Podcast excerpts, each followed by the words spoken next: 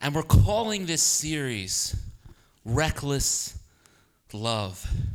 We're calling this whole series, it's just, we're going to be in it for about four or five weeks. Reckless Love. Because this is not really, this book is not really a story about a whale. And this book is not really a story about Jonah or a missionary or any of that. And it's not really a story about disobedience, although we do learn a lot, don't we?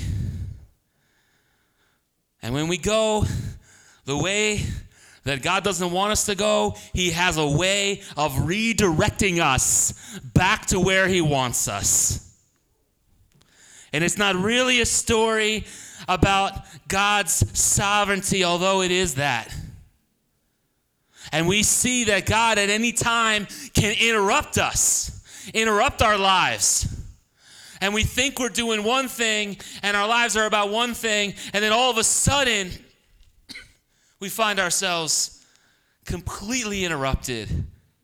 It's like we've been stacking one of those house of cards, and the Holy Spirit just blows. and you know what happens, right? It all comes tumbling down. But this is a story about God's reckless love. Some Christians have a real problem with that song we just sung. And that whole, and the phrase reckless love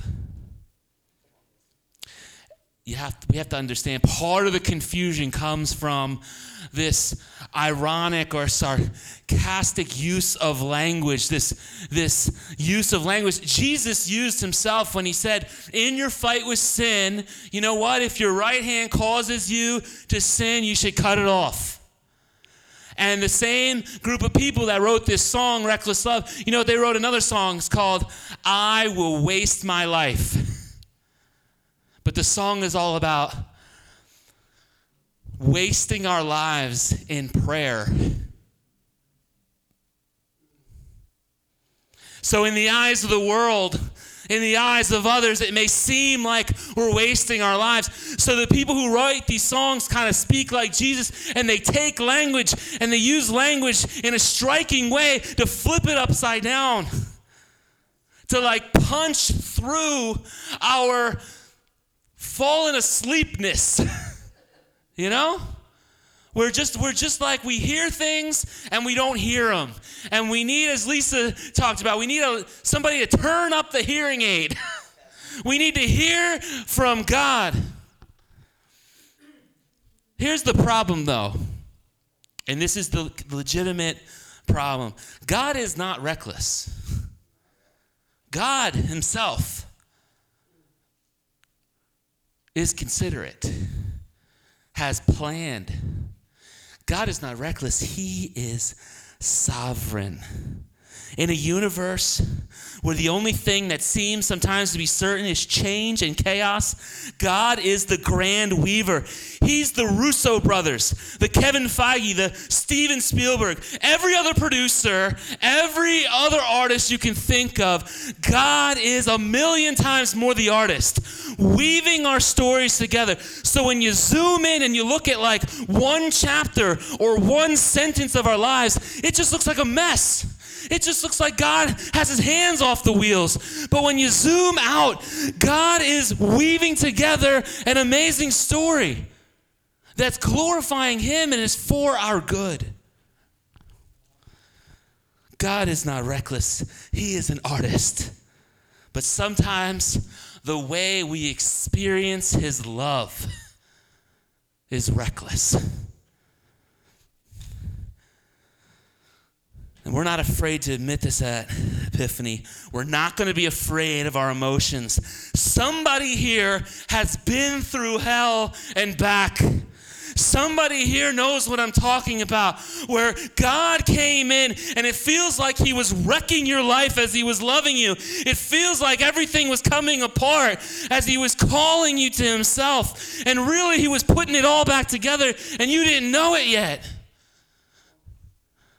God's love is so big, it's so huge, it's so unpredictable to us. We, we can't wrap our minds around it.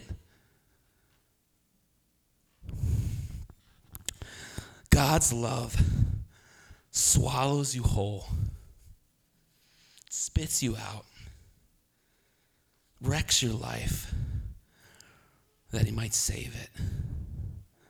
Let's, let's look at how this story begins with Jonah. He starts by saying, Jonah, the, the Amittai. Jonah, Amittai. What is, what is he talking about?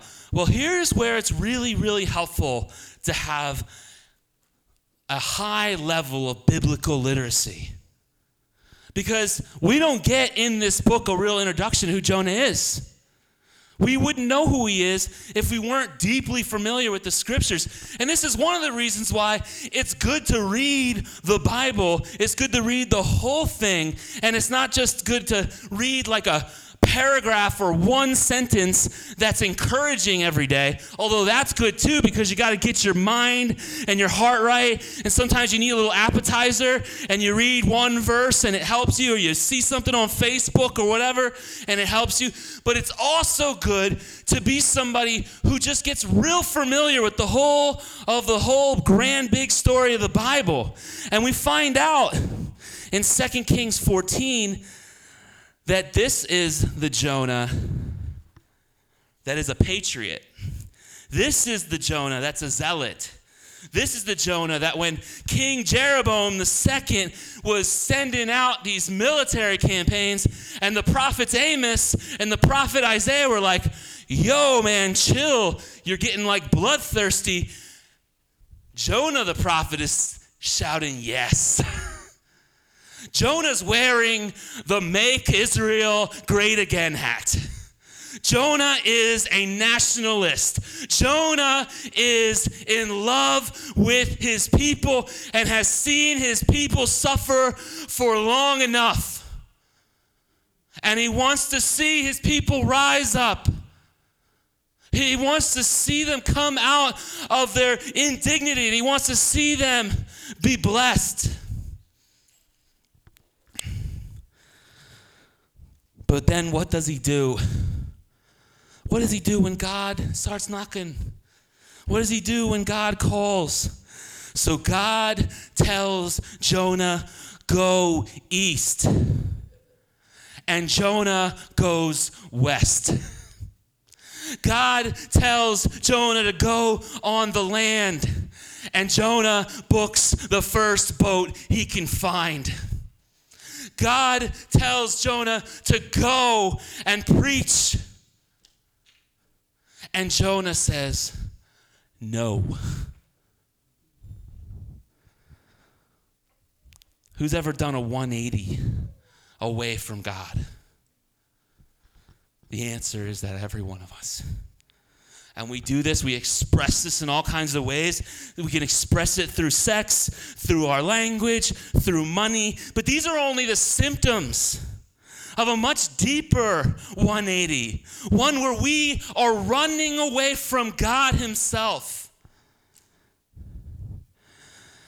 And, and you know, sometimes we just fail to meet up and we fail to fit in the box whatever that box may be.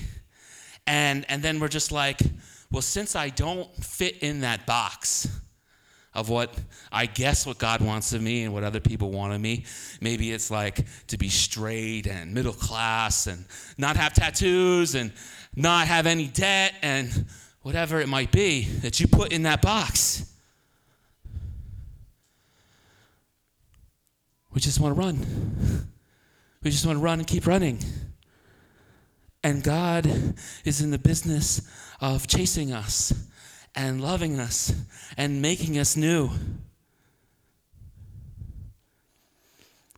See, Jonah, Jonah didn't love what God loved. Jonah really loved Israel. But the problem was is that God loved everybody. Period. Jonah loved Israel, but God loved everybody. And however wrecked your life is, God's love is greater. The wickedness, let me let's talk about the wickedness of the Ninevites, who are also the Assyrians. Okay?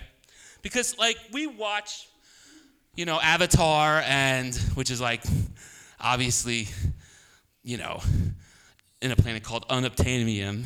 That but if you weren't sure that's not a real planet and there isn't really the Na'vi people there or whatever. But you know what I mean? We watched that movie already, right? We've seen Dances with Wolves, or now some, some of you are like, I, I, you're, I don't know either of those movies. That's fine. Just track with me.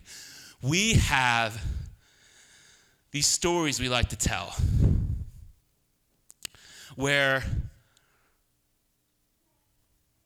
there's this person that's just noble all by himself, a people noble and strong all by themselves and if we were to like contact them or connect with them in any way, we would ruin it because they just have such inner dignity and they just will do everything right as it is. And so we have a hard time with how we have a hard time with facts. We have a hard time processing how awful certain people can be yet it doesn't change anything. It doesn't change just our our way of thinking about other people uh, the culture that we come from where we are trying to give everybody a fair shake doesn't make people any different than what they are. And it's not real and it's not fair. I remember when we were thinking about going and praying about going to central africa and listening to the BBC report where they came into Central Africa and they were meeting with the witch doctors who were telling them these BBC reporters were pretending that they were contractors. And they were saying, listen, we want to make sure that when we build, where we build, that our business just thrives. So we want to get a little help from you guys. And they said, and they, in the interview, translated through Swahili, you could hear them talking, and they talked about grabbing little children under 10 years old from the villages, ritually sacrificing them, cutting them apart, and burying them in the four corners of the construction site. Let me read from Tim Keller's book, the prodigal prophet, and he's actually quoting like eight different sources, and I, I can show it to you if you'd like after the service. But he is talking about the Assyrian, and he said, Assyrian history is as gory and blood curdling a history as we know. After capturing enemies, the Assyrians would typically cut off their legs and one arm, leaving the other arm and hand so they could shake their victim's hand in mockery as they died. They forced friends and family members to parade with the decapitated heads of their beloved ones elevated on poles. They pulled out prisoners' tongues and stretched their bodies with ropes so they could be flayed alive and their skins displayed on the city walls. They burned adolescents alive. And those who survived the destruction of their cities were fated to endure cruel and violent forms of slavery. The Assyrians have been called a terrorist state.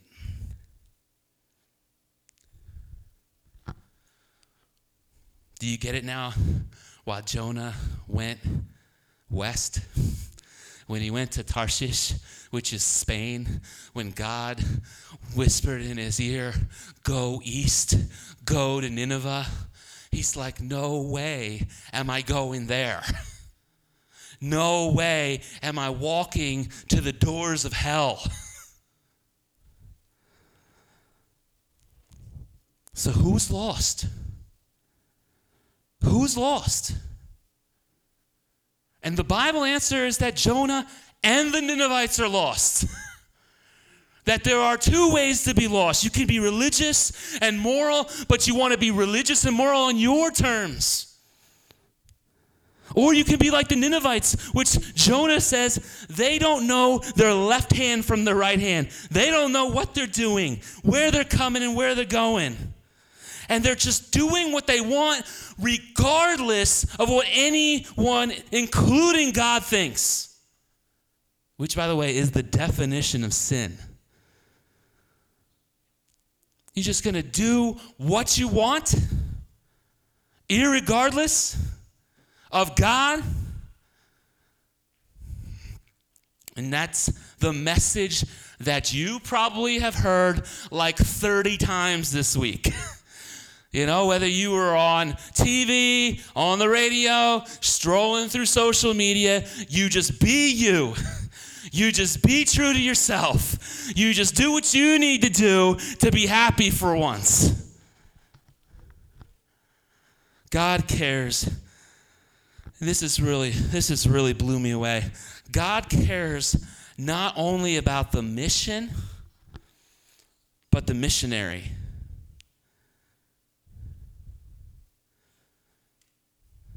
Like, guys, I don't know if you were tracking with the story, but the moment that God said go and Jonah said no, God could have found like another Isaiah who stood up and says, Here I am, send me. But but what happens? What do we see happens? The, the winds kick up. He's on the boat. They're gonna die. They cast lots, they roll the dice it, it falls on Jonah. They throw him overboard, and God saves him. So God doesn't just care about the, the ministry, and that's important for each one of us. We are here, we have a dream, we have an assignment, we have a mission, but God doesn't just care about how useful we can be to his kingdom here in Gloucester. He cares about you. And there's no, if you lose yourself and are useful to God, that's not what He wants. He wants to save you and He wants to save the city. He wanted to save Jonah and Nineveh. So much so that He sent a, a whale.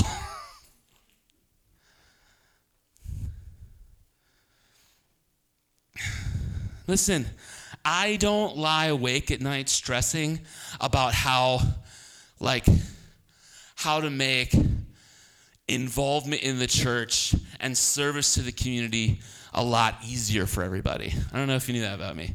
That's not my personality. I am here to call you to do more. I'm here to call you to dive in, to die to yourself, and to make a difference. But we need to remember this that God not only cares what you can do for Him, but He cares about you because He loves you for you. Even if you're out of commission, even if you can't be good for nobody and no one, He loves you. He died for you. But even in our mess, He sends us, doesn't He?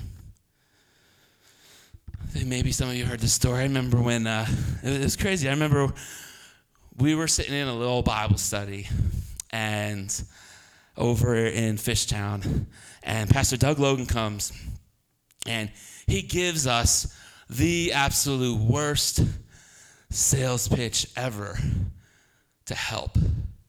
And he talks about, hey, listen, I got this little church, and um, we had a thriving youth ministry and the church was growing, but one of the teenagers molested one of the little girls.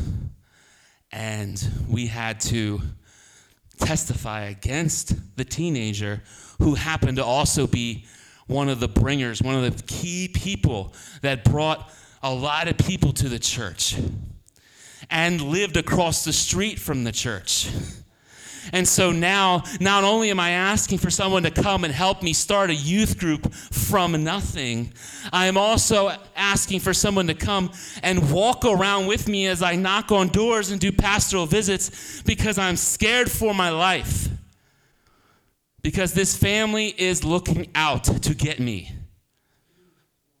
And it's like, By the way, that's like a bad, you know what I mean? To, to walk into a Bible study and have that as your pitch, it's a bad idea. Don't try that. But me and my wife, we got home and we looked at each other and we were like, oh crap.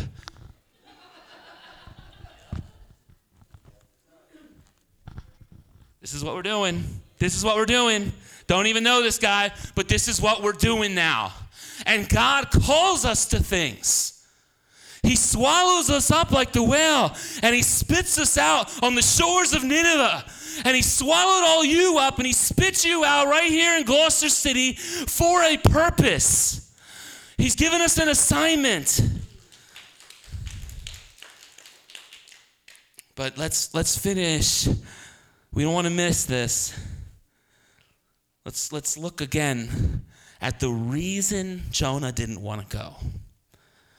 So, what the Assyrians did to people was inexcusable, vile, violent, exploitative, all of the above. And we will read later in the book of Jonah after he preaches and they repent, he says, This is, I knew this would happen. I knew what kind of God you were. I knew that if they repented, you would forgive them. And that's why I didn't want to go. Now, I had an uncle who would let anybody stay in his house. And there was always some mentally ill, some drug addicted person, usually more than one, on the couch, in the basement, on some beds, and all of that. And he had a conversion van, and he had, had a bunch of cars, like, you know, out front. And there was always people there. And it wasn't always good. But here's the thing that's because my uncle was finite, frail, human, God is like my uncle. And he brings us all in. He brings the worst in. He brings the Ninevites, the Assyrians in.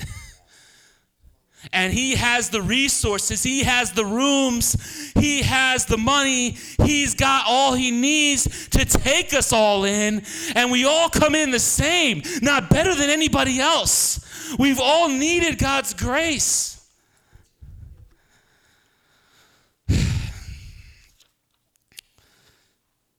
However, Jonah was like, Jonah was like, and I'm going to get in trouble for this, I don't care. Jonah was like a 1981 Gloucester boy going to Camden. All right? Jonah was the 1981 Gloucester boy. God tells him to go deep into Camden. And instead of doing that, he's like, nah, and he gets on a bus to Cape May. And we can act like that was okay, 1981, that's funny, that's in the past. I mean, a couple months ago, I'm at the bar shooting some stick, playing pool, and I met, I'm, we meet this guy, and what does he tell us? He's like, every year I live in Gloucester, I get more racist. Oh, stop it, Pastor. Like, let's go back to Jonah. Let's go back to Jonah. No, listen to what I'm saying. Jonah looked at the Assyrians and said, No. But God doesn't let us look at anyone and say no for any reason.